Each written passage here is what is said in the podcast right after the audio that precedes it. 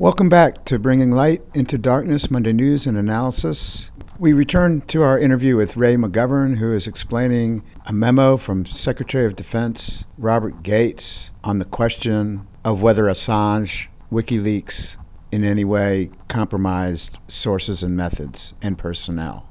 So, two weeks later, there's the memo. It says the allegations that anyone was wrapped up or hurt or so much as been spat upon were, in Gates's words, quote, significantly overwrought, mm-hmm. period, mm-hmm. end quote. In other words, there wasn't a damn bit of harm, and that was attested to by the general in charge of the NATO troops, in charge of the U.S. troops, and the Pentagon itself. And so the notion that the truth, by being just laid out there, hurt our campaigns, such as they were in those countries, was without merit.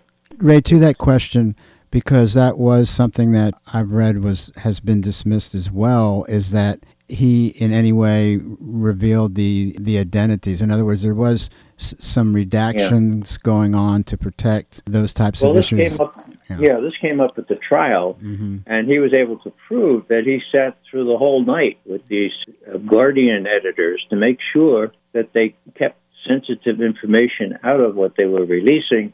They were more blasé about it. They went home to sleep and uh, a couple of things did creep in there because of their negligence, not because of uh, Julian. So mm-hmm. he did take seriously making sure that no one was harmed unnecessarily.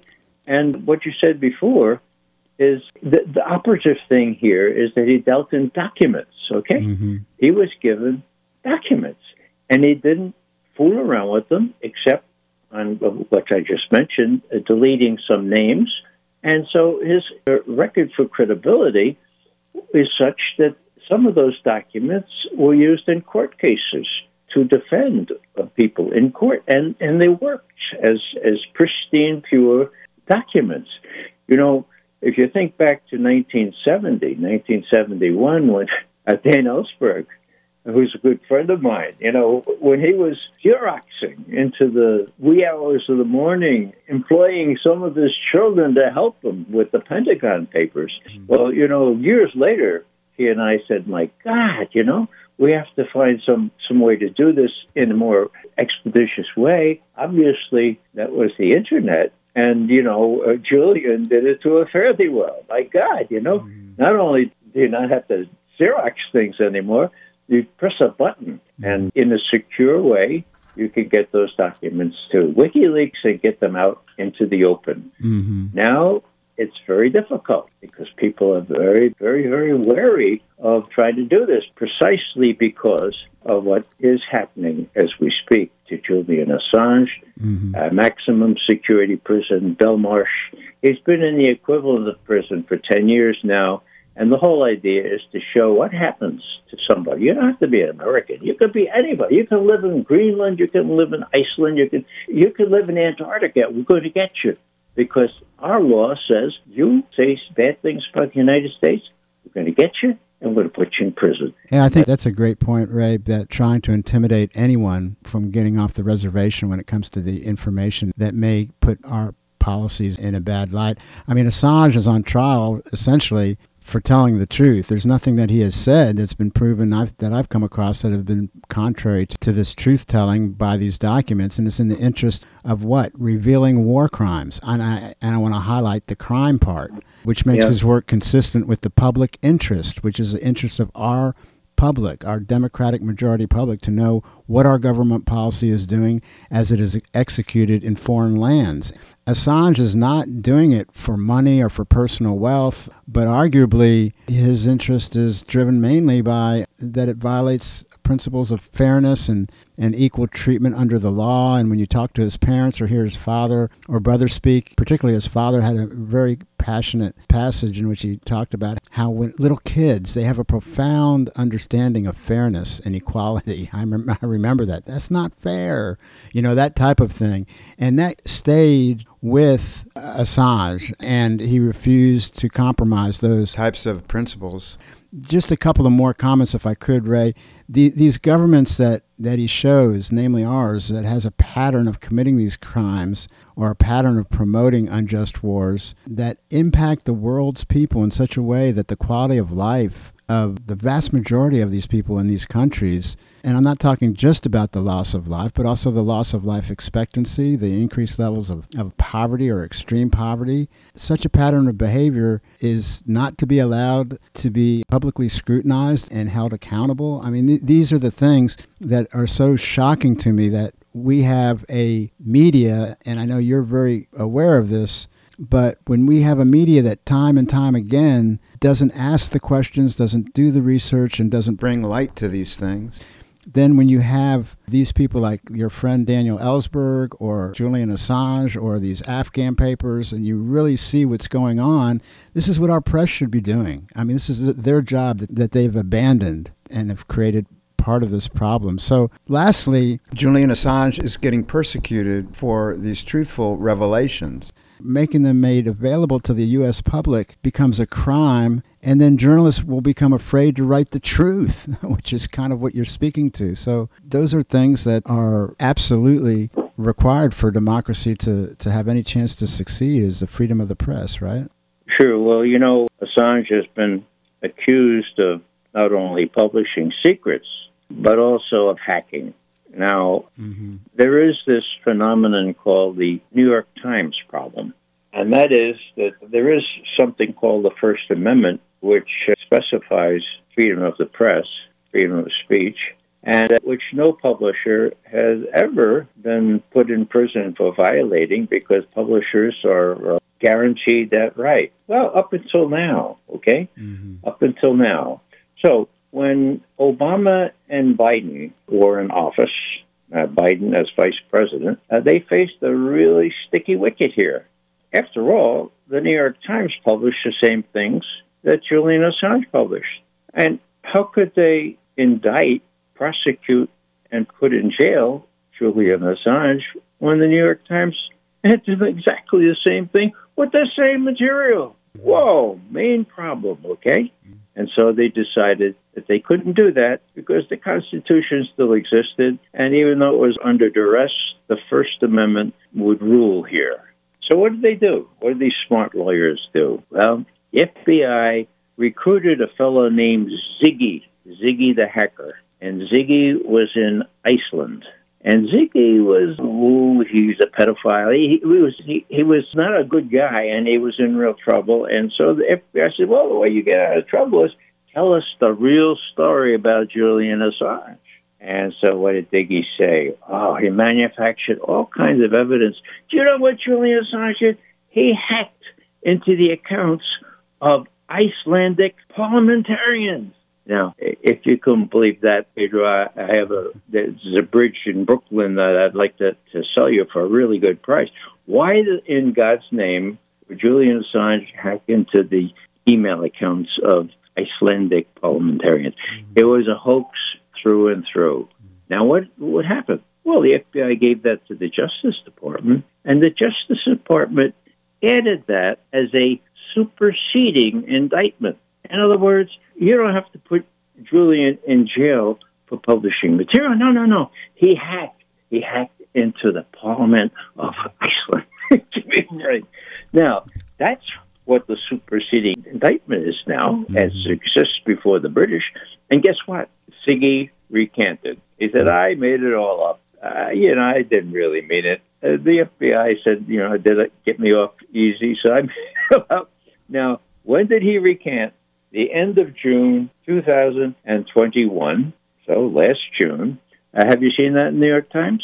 I have no, not I seen, seen it. it. I've just seen that in Washington Post. So that's how bad it is. And how about the British?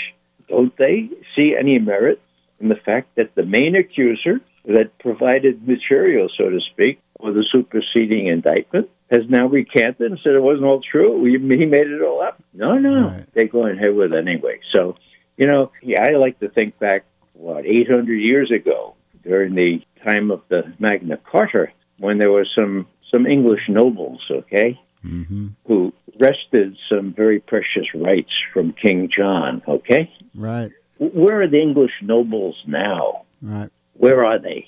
Uh, it's a disgrace what's going on there. And the end of next month in October, we're going to learn more about what the High Court, what the British High Court is going to say now.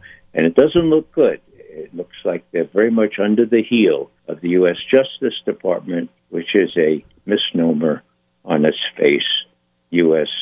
Justice Department. Well, let, let me just remind listeners that we are speaking with the distinguished Ray McGovern. He is a 27 year veteran of the CIA and a briefer of, of many of our presidents. He is a also works exhaustively or inexhaustively, I guess would be the proper word, for and on behalf of, of people in need with his relationship to his uh, his church that we mentioned earlier. I wanted to also mention Ray and have you speak to this too because in Honduras, this show, Bringing Light into Darkness, we have focused so much on foreign policy issues. Our show, like other shows, I'm sure, called out the Iraq accusations in real time back in the weeks and months leading up to the 2003 Iraqi invasion. That uh, Saddam Hussein had weapons of mass destruction as without this incontrovertible evidence, and that he was responsible for 9 11 and he was harboring Al Qaeda and all of that stuff. Somehow our Democrats and Republican leaders just got fooled with all of that. Despite all the intelligence at their disposal, we are supposed to believe that. Time and time again, whether it's the Russian bounty story or whether it's one thing after another, our media puts this stuff out from these anonymous sources without any type of evidence. It becomes part of the makeup of the psyche of the U.S. public, which makes them more prone to go along with these forays. But these WikiLeaks, this is what Julian Assange and his team were doing as they were showing and releasing documents that showed this incredible pattern of lying to the American public time and time again. And I just wanted to mention in the 2009 June 28th coup in Honduras, since that coup that was enabled by uh, Hillary Clinton and the uh, Obama administration, that the Honduras had the highest murder rate for environmental activists in the world. Following the U.S. supported coup, after getting Zelaya back out, that coup government allowed social forces to uh, totally intimidate the public. The military coup in 2009, since that time, and this was by 2018, some nine years later, over 110 environmentalists had been killed, soaring numbers of journalists, trade unions, and human rights activists, and most famously, a, a woman that we highlighted on the show many years ago, the, the, the wonderful indigenous leader Berta Cáceres was murdered in 2016 after receiving over 25 to 30 death threats for opposing development projects like dams, mines, etc. I, I just use that as just one example. The actual WikiLeaks from WikiLeaks came a an admission by uh, Hugo Llorens, L L O R E N S. He was the U.S. ambassador in Honduras. This is his words. There is no doubt that the military, Supreme Court, National Congress of Honduras conspired on June 28th in what constituted an illegal and unconstitutional coup against the executive branch. Yet we were denying that and not recognizing that, or else we would have had to stop our military aid to that country and such. So that's just one small example in which WikiLeaks released U.S. embassy cables that revealed the deceitful presentation by the Obama administration, led by Hillary Clinton, to the American people regarding the Honduras coup a coup that we detailed in previous programs within the last couple of weeks that showed the majority population of Honduras had never been better served than by the Zelaya government that we cooed out. You're very aware of all these other examples that this information comes out. I wanted you, though, to speak to the issue that really concerns me is that we are told how important classified materials are and that they need to remain confidential to ensure our national security of our nation and to protect our homeland. But what has been emerging instead as we as we discover this stuff is that some of the most embarrassing documents eventually become classified, not to protect national security as its highest priority, but instead to withhold it from the U.S. public so that they're not aware of the lies, exaggerations, and misrepresentations that are commonplace. And so we've got the 9 11 coming up, Ray, and we have another five or six minutes since. Since 9 11, we have been engaging in behaviors that have been doing much more to enable terrorism than to, to, to defeat it. And we have documented that on previous shows, so we won't go back to that right now. But the issue of the classification, can you speak about the classification and misclassification if you have any insights into that dynamic as another tool in the toolkit to keep the American public from knowing what's going on by our government? And then also, I would like you to reflect on the meaning of 9 11 for our country and homeland. Sure. Yeah, I've thought a lot about uh, the ethics of whistleblowing. Matter of fact, one of the courses I have taught at the uh, Servant Leadership School was on the ethics of whistleblowing. Now, we intelligence analysts, uh, like uh, we Army officers, like anybody who works in a, a, major part of our government, takes an oath. And that oath is quite simply to support and defend the Constitution of the United States against all enemies, foreign and domestic. That's an oath. That's sacred. Okay? That has a certain precious quality to it. Now, those of us who worked in intelligence, we also made a promise, a piece of paper, a little contract, which said we will not reveal classified material that would endanger national security. There's also a law that says nothing can be classified for the express purpose of covering up a crime, okay? Mm-hmm. So here we have a balance of two duties, really. One is a promise, and one is an oath. And uh, it's very, very clear to me, and I have several ethicists who s- support this, who say that an oath is a, a superseding value. It's an oath is sacred. A promise, well, a promise is important. You, you try to keep your promises, but it, it does not stack up against an oath. So when you see misdeeds, not only covering up is illegal by classifying them, but you are in conscience pretty much prompted to reveal these misdeeds. That's how I come at this. Mm-hmm. And, you know, when you talk about 9 11, there is a very, very important op ed written uh, for the uh, Los Angeles Times. The date is October 15, 2010, and it was written by two people intimately involved in what happened before 9 11. And the bottom line is simply this that there was so much negligence, so much foot dragging at the upper reaches of the FBI, for example, or the Federal Aviation Administration, or NSA, or other places, that these people, in retrospect, would have gone to WikiLeaks. Mm-hmm. And poured out their souls about what was going to happen. They knew what was going to happen. I don't exaggerate. Mm-hmm. The, the head of the FBI office in Minneapolis said that he was, you know, this is August 2001, okay, August, September, so a couple of weeks before 9 11. He said, quote, I'm just trying to keep somebody from taking a plane and crashing it into the World Trade Center, mm-hmm. end quote. Yes, he was that explicit. Now, what's my point here?